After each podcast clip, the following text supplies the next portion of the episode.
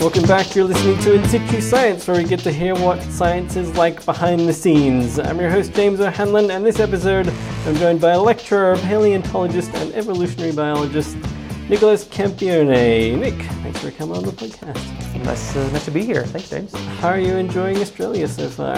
It's been uh, an experience, at least. Go on, what does that mean? Trying to get used to the spiders. really? Has it been? There's some, there's really big spiders in this country. But that's a okay. So I'm obviously someone that works with spiders and insects and stuff, and assume that they're not really a big deal.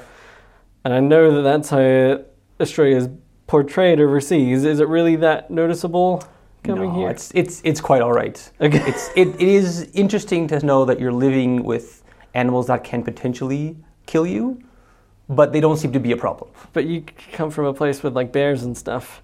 Bears are not a problem. no, I could say the same about spiders. I, that's ex- I think that's the conclusion I'm coming to. All right, good. and how long have you been here now? It's Ooh, coming up to two months. all right. So, so to me, that doesn't sound like long. No, but it's been surprisingly, I think for a Canadian, Australia is not that different. and so, Yeah. uh, at least in, the- in terms of how the country's run, and so I feel like it's been pretty easy to acclimatize to, to Australia. And so you've come over here to the University of New England to start a new position. Lecturer in paleontology. Okay, and you sort of hit the ground running and have Yep. been busy working hard. Pretty much sort of teaching a few different courses, and uh, so my specialty is in vertebrate paleontology, and UNE now has two full-time vertebrate paleontologists with uh, more postdocs to come. And that's my understanding is that's a lot of vertebrate paleontologists. It is. You can almost say that UNE is like a center for paleontology in general. And in Australia wise or global wise. I, I think even globally, it's a pretty big group. Yeah. Normally, uh, departments only hire a few, a handful of paleontologists, and there's of course some notable examples of big departments Mm. worldwide. But UNE is definitely up there. And and we've got people that do the cool stuff, the big, flashy, showy stuff, right? We do dinosaur stuff. We do do dinosaurs. I'm one of the ones that do dinosaurs.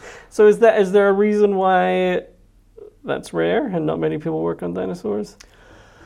Well, I suppose that, like with anything in science, it's a matter of where funding is allocated, where we're able to build research groups, where the Mm. jobs pop up, and so that kind of depends on where the depart the departments that are interested in kind of having this sort of paleo center uh, centric research uh, research focus. Mm. Um, so in general, yeah, there's not a lot of jobs in paleontology, uh, but I would I'm there have been more and more popping up Mm. over over the last few years, and I think as more pop up, more positions get created, more students um, get kind of uh, put through Mm. uh, uh, put through. Then that hopefully more universities kind of kind of catch on that they should all hire paleontologists, at least a few. Well, I mean, if I was going to guess, I would have said that you know, dinosaurs would be where the opportunities are because you know people want to work with them and they're easy to sell. Yeah, so in a way. dinosaurs are, you know, are really cool in the sense that because the sort of everybody can relate to them in the sense that they've everybody was a child at some point and everybody Mm. thought that dinosaurs were interesting and cool and sort of a wow factor. Um, they do serve a sort of a educational purpose. Uh, because we can use dinosaurs as sort of a just a, a model or as like a gateway to learning about evolutionary biology, learning about the evolution of the Earth, uh, Earth history, and, and all these things that uh, with other um, systems, which are equally as interesting, because uh, the sort of the, the breadth of diversity that we have uh, in on the Earth and the past is amazing, and they're they're all interesting in their own right. Dinosaurs, because of their size, because they're they've kind of captured uh, a lot of our imaginations, have are a good vector for sort of teaching stuff that would be perhaps not as accessible um, with uh, with other organisms. And, and particularly with your stuff, you work on on the big ones. Yeah, so we so my my research interest has has sort of lied on not only the sort of exploratory and discovery component of paleontology, but then taking it to what paleontology has to offer to our understanding of evolutionary biology and the history of life. And so I like to go out and take lots of measurements of things um, and then sort of try to uh, analyze them um, eh, to see what it, say, what it says about evolution. In terms of how particular groups have changed over time? Yeah, how they've changed, uh, sort of the rates at which they've changed, Mm-hmm. if they've changed quickly or slowly. Um, if we can, if how, if these particular patterns tell us anything about extinction, Mm-hmm. uh, why certain morphologies or certain um, aspects of these animals went ex- uh, preferentially went extinct over Mm-hmm. Um, sort of trying to get at a, at a root of understanding why, how, and why life has changed Mm-hmm. over time. Okay, so by taking these measurements, you can sort of start to infer all right, this is the sort of Yeah. behavior or lifestyle. Yeah, paleontology is a very uh, kind of a pattern based science in Mm. which we can go out and measure and reconstruct things. The, the, the processes, the mechanisms behind them are always quite difficult to interpret. Um, but that's the challenge, and that's sort of what, what um, my research tries to. So, in what way is it difficult in terms of getting from a measurement of a bone to Yeah, well, knowing what it means, what that means? Yeah. knowing what it means is a, is a difficult uh, step because we are because it is, it's historical. It's something that has happened. It's not something that necessarily is happening, and so you were left with a lot of uncertainty. Yeah. So I know you're working on stuff where you are trying to calculate the size of dinosaurs. Yeah. Is this from you know, taking a measurement of a bone and just you know, adding 20 and going, yep, that's it? almost, almost. so I guess the the study of sort of trying to get body mass, uh, body masses and sizes of dinosaurs goes back over hundred years. People basically trying to come up with ways to understand to, to know how big these animals actually Yeah. were. Uh, but there was a really neat little paper back in the 80s that went out and tried to do some comparisons in living animals and taking limb bone measurements of living animals and correlating that with the masses of those animals since, we, right. since we do have body mass knowledge of living animals. yeah. Uh, and then created a uh, scaling equation to to to use, and then applied it to, to estimate body masses of dinosaurs.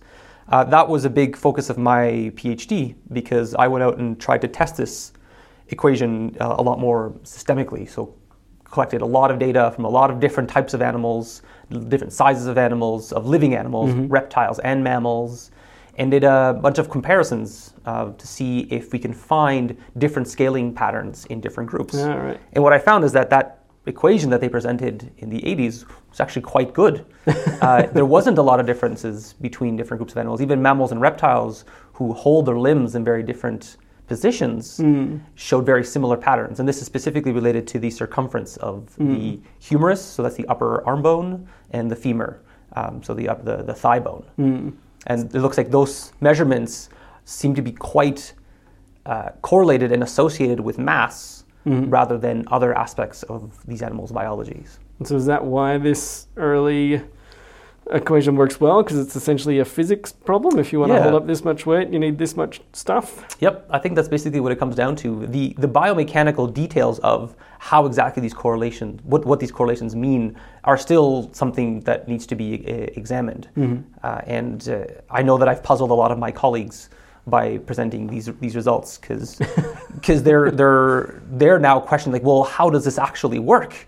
Like, Yeah. how is it that these animals that you know the, the forces that go through the limbs of the of say mammals and reptiles is very different. So why is it that they follow the same uh, the same relationship? And so that's more questions as science goes. You know, you answer one question and then there's more questions that arise. Yeah.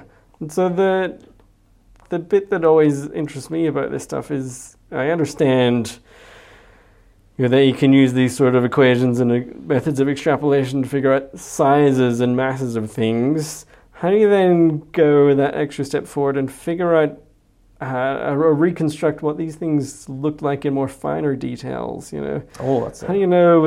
You know, you see these pictures where they have really elaborate, I don't know, lips or something. you know, how do you know those Uh, bits? Well, I think I think it was uh, uh, Gould called it uh, methodological uniformitarianism.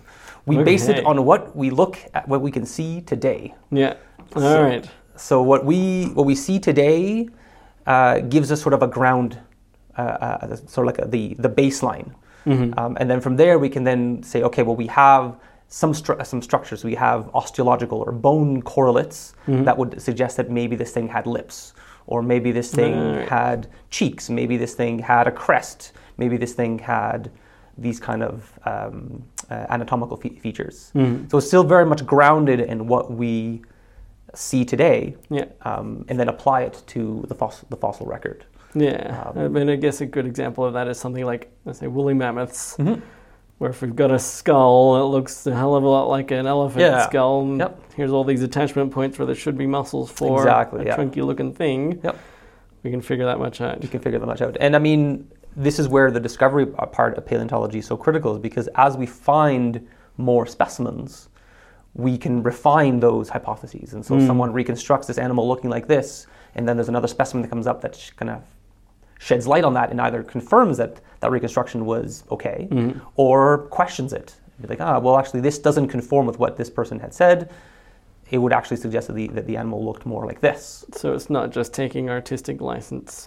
No, no. I mean, there is always there's always paleo artists will always have fun with with, with, that, with that kind of stuff, and I think they should. Yeah. Um, the the uncertainty associated with these reconstructions allows for some fun, um, but in in most cases we are we try to ground truth it with something that we can say empirically. These are this, these are the data we have. This is what we can say for sure. hmm I mean, you, you mentioned paleo artists. It's an, I'm very interested in that because it's a neat area where science and art really work side by side almost. Because whenever you see a description of a new dinosaur Yep. or some sort of revision, the, the big papers tend to come with a really nice reconstruction Yep. of things. Is that the work of a scientist or an artist or both? There's both. Yeah. Yeah, so it's become quite common now, as you as you mentioned, for these for these papers to come up with reconstructions, and in all cases, the scientists have hired the artists to mm-hmm. reconstruct something for them, mm-hmm. and the artists will take their they'll go off, they'll do they'll take some liberties, and then they'll send drafts over to. Uh, to, to us, we'll mm-hmm. look at them, revise them, say, okay, well, this this makes sense. Actually, this doesn't make sense with this new paper that just came out can you change it to look more like this? And then the art, the art paleo artist will go off and do that, and then be a, a bit of a back and forth, And that's something you've, you've had to do before? a, a little bit. yeah. Yeah, I've, I've seen it in action. Okay.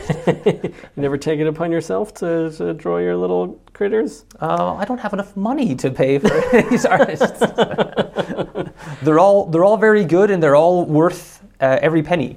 But I don't always have that kind of money to, to pay them. So So, in the few papers that ha- that I've been on, I've been fortunate to work with other people that have some money.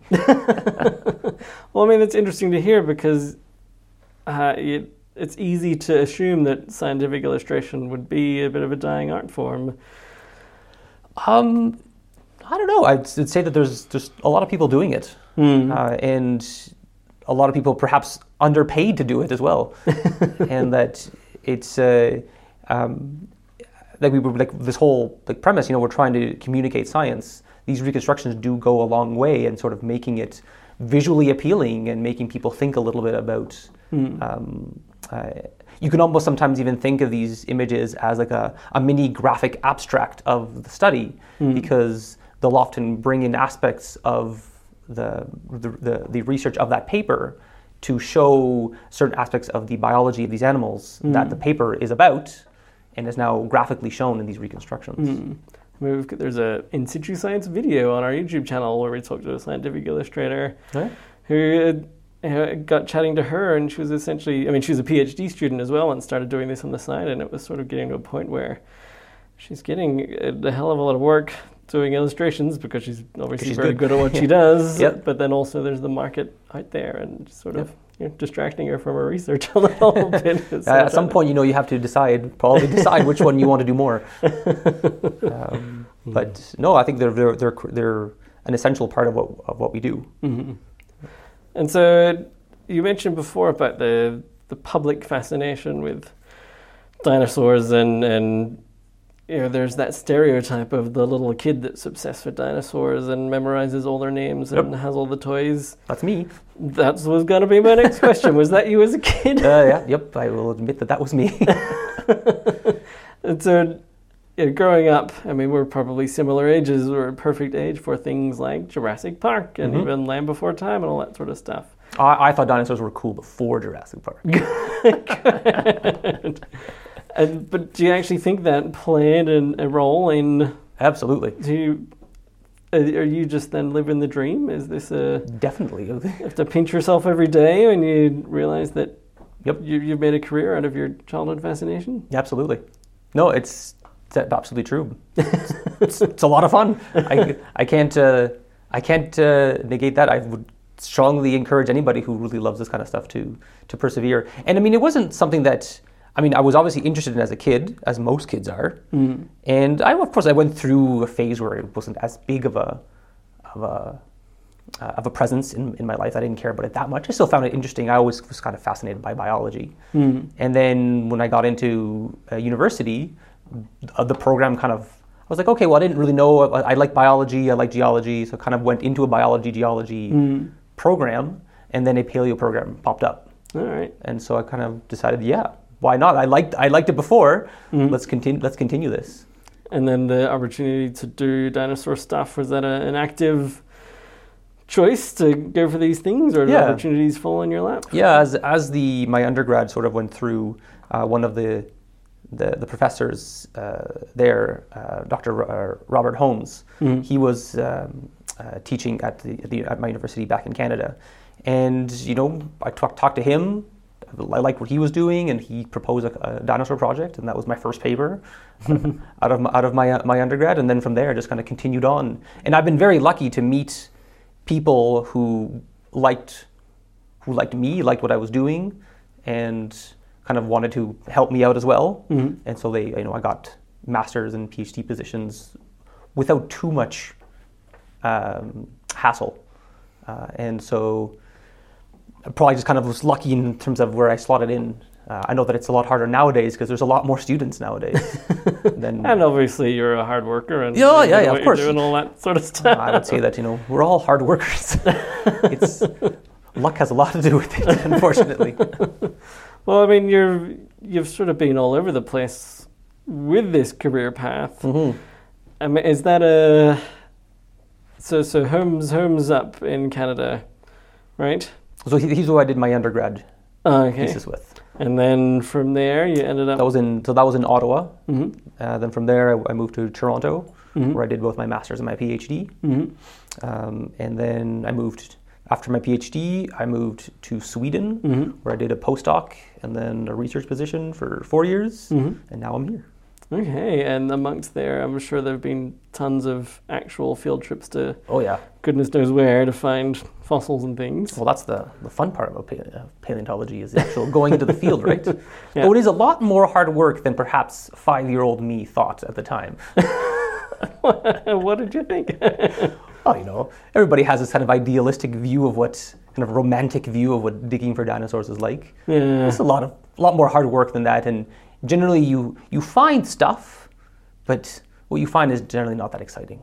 And then Yeah. it takes a lot more work to really get to the point where you find something really exciting. Which my realization was that I was amazed at how much being a, a sort of tropical entomologist involves uh, uh, finding a Starbucks to use their Wi-Fi or haggling with taxi drivers in Thailand or something. Right. you know, you guess yeah, you have those romantic images of you know, spending months out in the field with a butterfly net and a Right. Yep. mosquito net, and, and it's a lot more. I don't say mundane, but uh, it's, it's a different world we live in. I guess. it is, and it is definitely. I mean, some of the places where we go, it's they're harsh environmental Mm. environments to be in. Um, there's a reason why there's you know a lot of rock exposure, for instance, in like the Badlands or the desert. Mm. Um, and those are generally good places to go and find Mm-hmm. Uh, find find fossils. But those are also places that are hard to get to Mm-hmm. uh, and are can be really really hot. and uh, we've had in some of the field areas in southern Alberta in Canada where we did where I, I joined my PhD supervisor, uh, Dr. David Evans, on several different uh, excursions. temperatures in the quarry could reach over 50 degrees Celsius. Wow. And so that's really hot. Yeah. so you have to be uh, ready for that kind of stuff. And Hmm.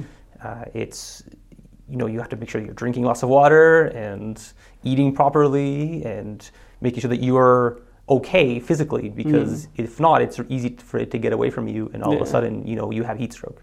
So how much time would you spend out in the field? Oh. So throughout a year. For a year, I mean, this is going to vary from paleontologist to paleontologist. Hmm. I am probably not your typical field paleontologist that will spend, you know, months on end in the field. Mhm. Um, I, I like to do, you know, about a month a year Mhm. uh, in the fields. Yeah. Uh, maybe a little bit more if, if I'm going to different places around the world. Yeah. Uh, but we tend to do about, I'd say, anywhere from two to four weeks in Alberta every year. Yeah. And I guess your the sort of work you're doing is inferring stuff from things that maybe other people have, have discovered or find. Are there paleontologists that essentially do all the discovery and the unearthing or is I mean how does that work? Uh, yeah, there are some who do a lot more field work Yeah. or at least they spend a lot of their time doing field work. Mm-hmm. Um, I'm always amazed at, at, at those colleagues of mine. they, they clearly love it, and that's Yeah. and that's great. But at some level, sometimes I do kind of want to come back to my air conditioning and and internet. I'm, I'm, I am a millennial after all.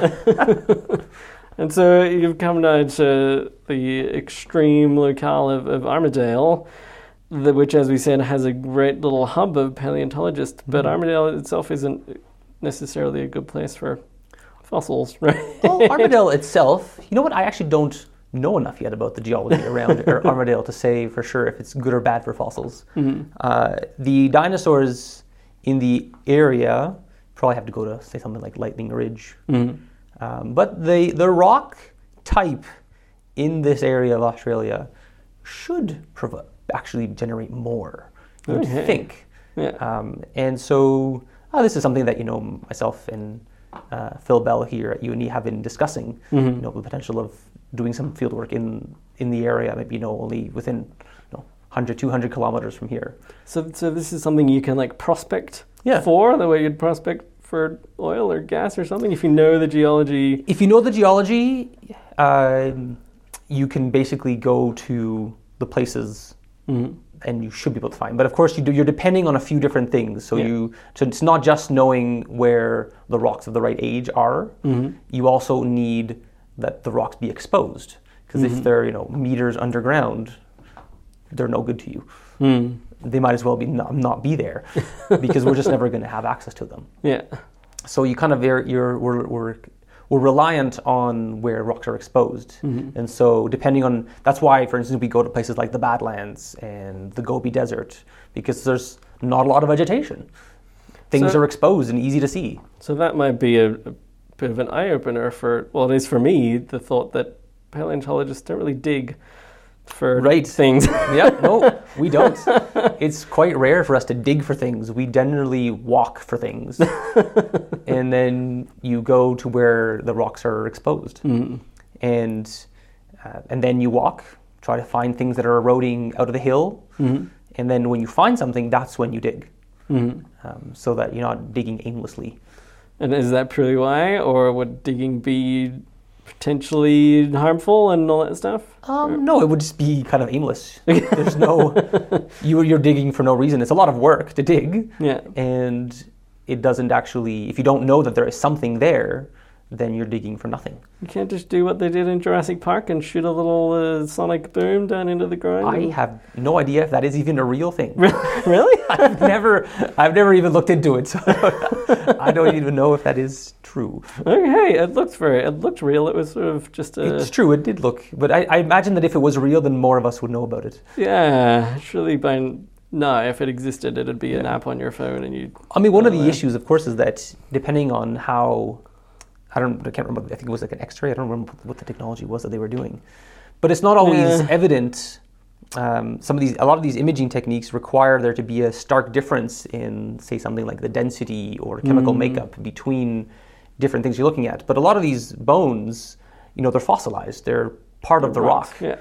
And so I don't know how good or accurate those techniques would be when you're trying to visualize something like that in the rock. Mm.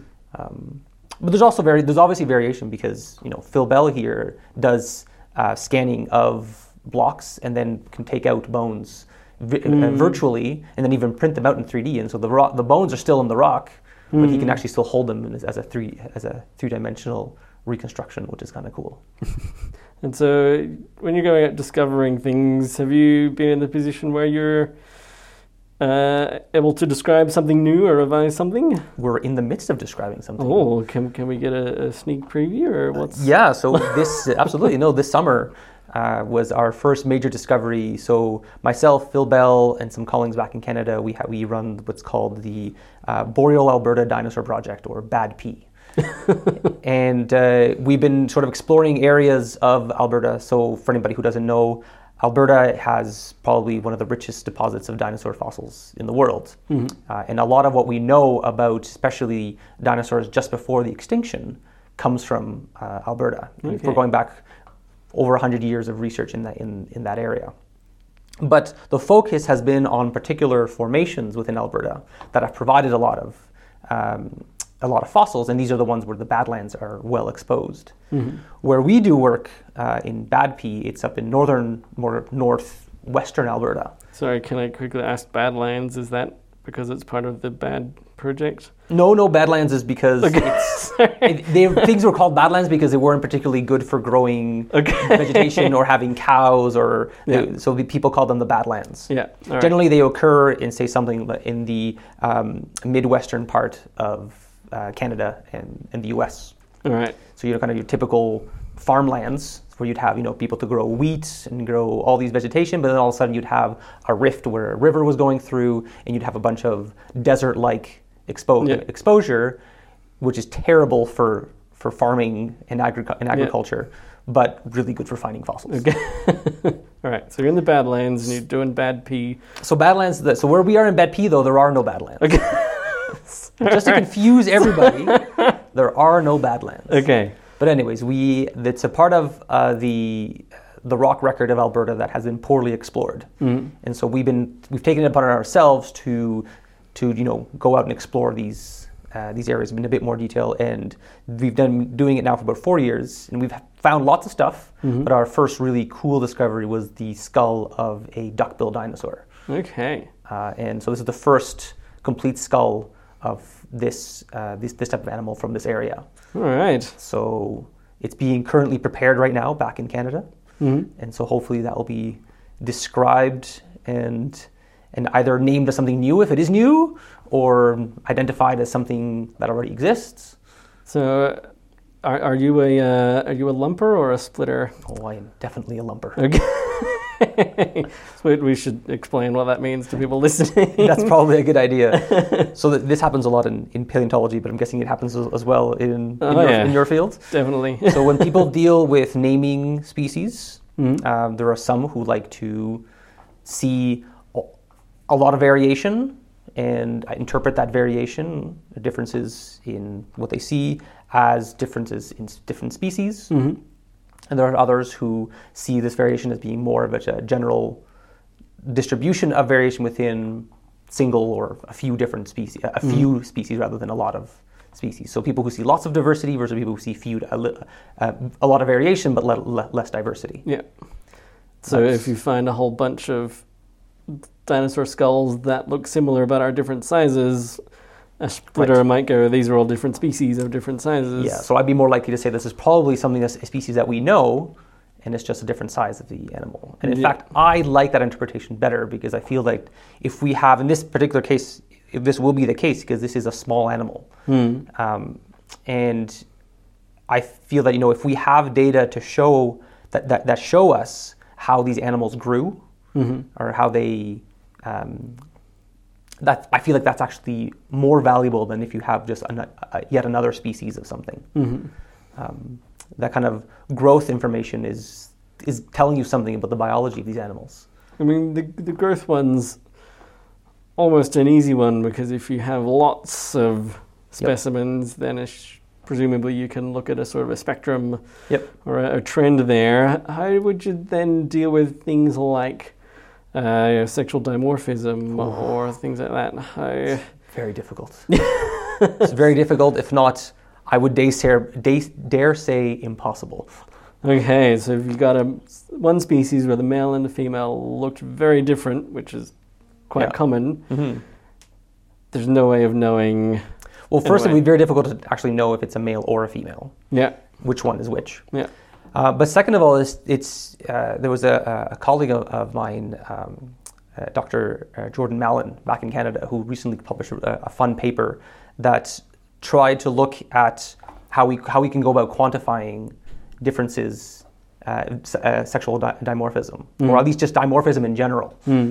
And what he found is that even when we have in living animals where we know that there are males and females, mm-hmm. if you were and if you were to look at say a distribution, you would not be able from the distribution to say that they're males and females. Yeah. So the, That's the tricky part.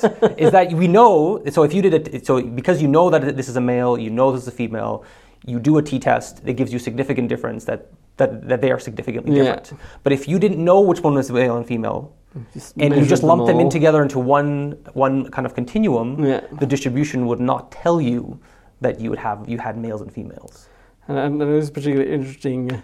I mean, I know of lots of cases in herpetology where sort of distinguishing male and female is pretty difficult unless you've been in the field for a long time. And you know, there's be some old salt that just go, yeah, it's a male, yeah, it's a female, Right.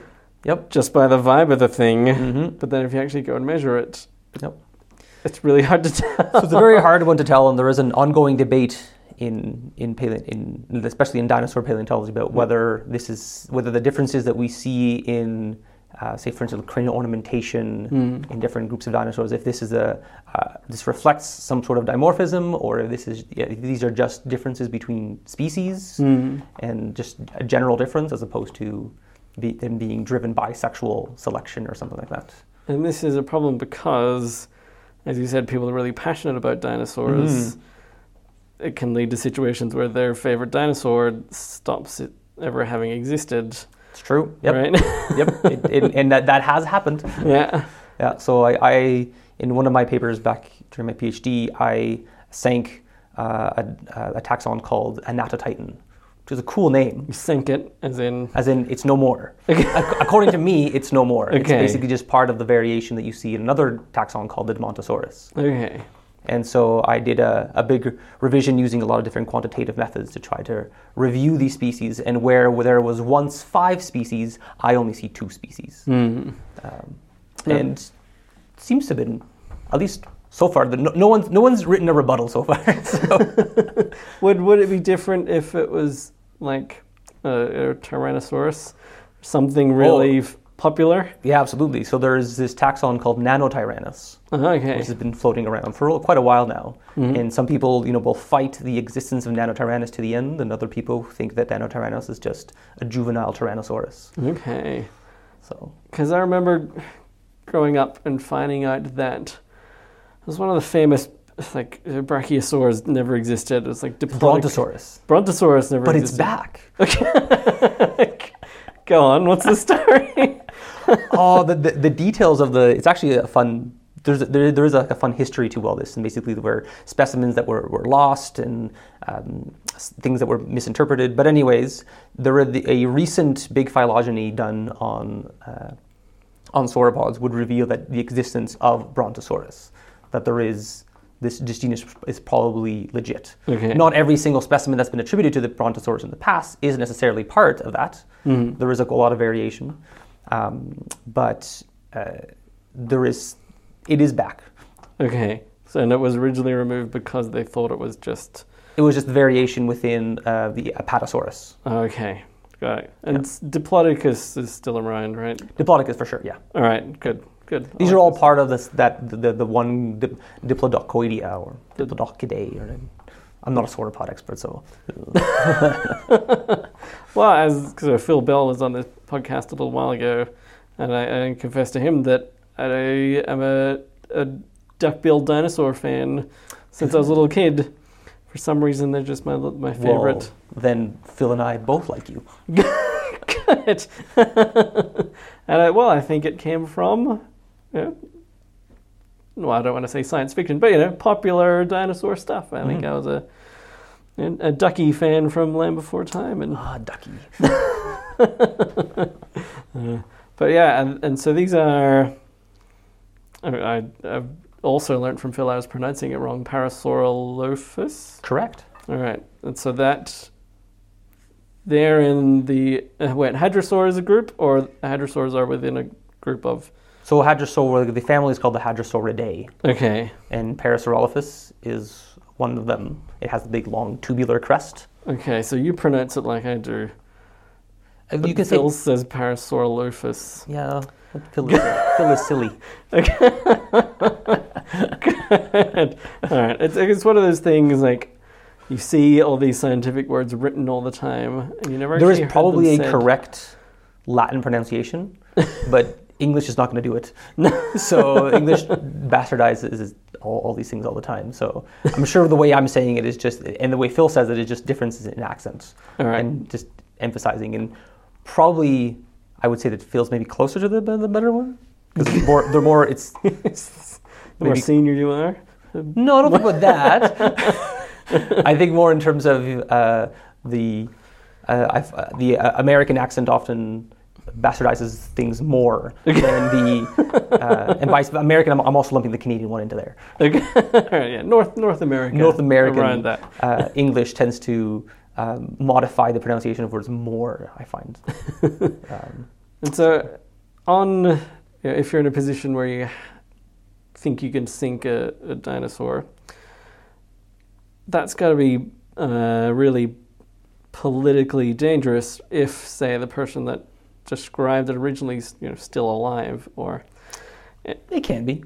Depends on how how you know excited they were about that particular naming. okay. all right. So uh, you would probably just bring him up and say, "Hey, what do you think of this?" Or just publish the paper anyway. Deal with it later. Deal with it later. Yeah. no, I think I think in general, I haven't had any any particular backlash from the taxa that I have uh, sunk. And in fact, uh, on a paper that we, we sunk another taxon that Jack Horner had named, and Jack Horner even actually thanked us for sinking his taxon. Oh. because I guess he agreed. So that that's uh, for people listening. Jack Horner is like a paleo name drop. It is yes, it was, you know one of the consultants for Jurassic Park. Yes. Uh, But he's big, a big name in vert paleo. he kind of made a name originally for being a lumper, right? Or am I thinking of someone else? Yeah, well, he has been uh, very avid in terms of you know really understanding the growth of dinosaurs and understanding their, their biology when when it comes to interpreting their variation. So not just seeing variation as taxonomic all the time, but actually with taxonomic meaning as different species, but meaning the, but the variation could mean other things. Yeah. Um, and he's been a big name in that. And is Jack Horner? He's the one now that's uh, reverse engineering ch- chicken teeth, right? Or, what- yeah, or the, the Chickenosaurus. yep, yep, he's supposedly trying to do that. Okay, which I know very little about, so I shouldn't be talking about. But essentially, they're getting chickens Yep, and genetically Chicken embryos. switching on or off genes Yep. so that they express Yep. their old ancient dinosaur characteristics. Well, one of the uh, kind of, if you look at the growth of different uh, animals, this is not true for everything, but in general, um, the growth of animals will follow some sort of uh, also phylogenetic history. So we will, I mean, for instance, when we look at our embryos, there's a, there's a period of time we don't have gills per se, but we have the, the same structures that would form gills that then in us form something else. So the idea would be that we can um, I'm also not an expert in this kind of stuff, but that they they can switch these kind of expressions on and off throughout the ontogenetic history the, uh, of these animals as these animals grow, and then maybe make an animal that has certain aspect. It's still a chicken, but it has certain physical attributes that are more akin to a dinosaur than to or to their ancestors than it, than the chicken itself. So Yeah. have a tail, for instance, and Yeah. have claws on the wings, and yes, you can have teeth, I guess, if you want that. Yeah, but yeah, I, I read one or two articles about it and it sounded cool. But yeah, we should talk about it if we. Yeah, it's not, definitely not my area of- expertise. So, have you had the chance to get out into the field since you've been in Australia? Uh, Phil and I, well, we did a, an intensive teaching school, uh, field school here uh, last week. Yeah. And we went out to uh, the Nymboida River. Yeah. which is the rocks of the right age, the Jurassic age. Mhm. Um, no bones, but uh, there's petrified trees, Good. That's So- important. and um some of them are actually quite cool and big. hmm So uh, a little bit of field work, but hopefully, you know, do a little bit more in the future. hmm And so, uh, just on this, the, the moving about that science entails, you've sort of gone from North America over to Sweden and now down here, Mhm. and you've sort of taken your family along I have. on the ride. How have they enjoyed the life of a scientist? If if they don't like it, they're being very good at, Quiet about it? at being quiet about it because they seem to be having a lot of a lot of fun. All right, and so you've been to Australia or Armidale before you came here? Nope. All right. No, we hadn't been to Sweden either. We just we just just jump two feet in, right? yes, Let's just do this. And so, th- I mean, this is a question I seem to ask a lot on this podcast. Is that aspect of science, are you in the camp of it being a burden or it being a fun adventure? Oh, it's definitely a fun adventure. Yeah. Yeah. It's yeah. I mean, it's you you have to sometimes not think too far into the future Yeah. because it's difficult to sometimes make plans Mm. uh, too far in advance. Um, especially, you know, if, when one one goes through the grad school and postdoc and different positions, looking for that kind of permanent job. Mm. So, but if you're able to not kind of obsess about the uncertainties of the future, Mm. you can definitely enjoy a lot of what the present has to hold because it's it is a lot of fun. Is, is your position here permanent, can I ask? No, Oh, okay. maybe maybe one day.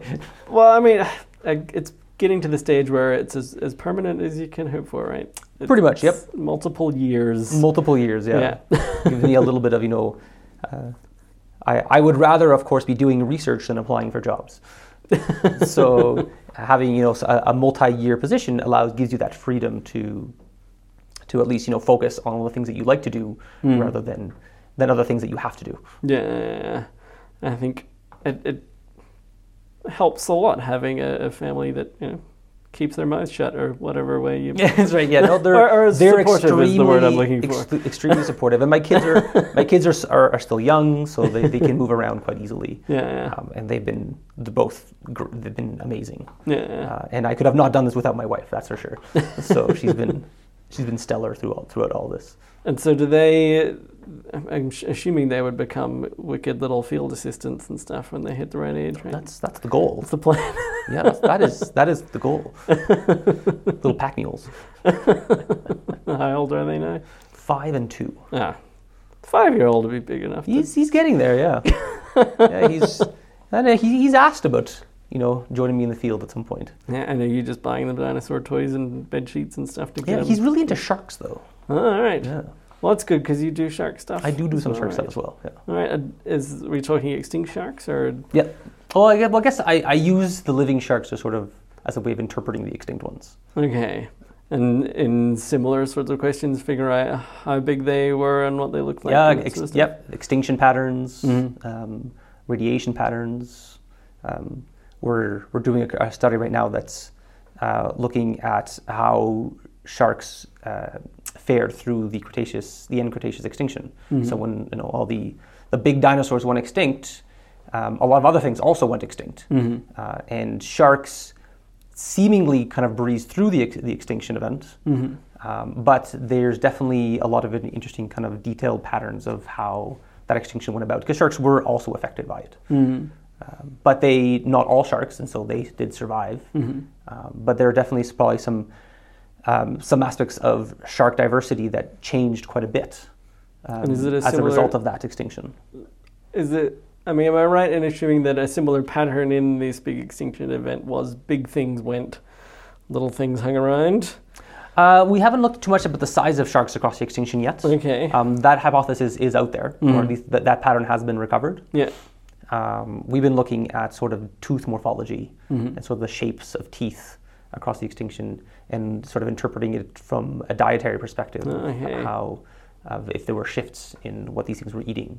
Um, because uh, because so many things went extinct, you think that major food groups also major food groups went extinct, Mm. and this would have have an effect on surviving uh, groups would have been affected that- by this sort of lack of food. Mm. So, would we expect, say, something like more generalist feeders would do better than a specialist feeder, that sort of thing. Yeah, that's certainly the that's what the sort of what we're trying to kind of test and and, and look at. Um, but that is basically the ongoing hypothesis, and it's probably a pretty good uh, baseline start to say that that's uh, a, a, a, It's an assumption. That, an assumption to make when Yeah. it comes to, to extinction events. yeah.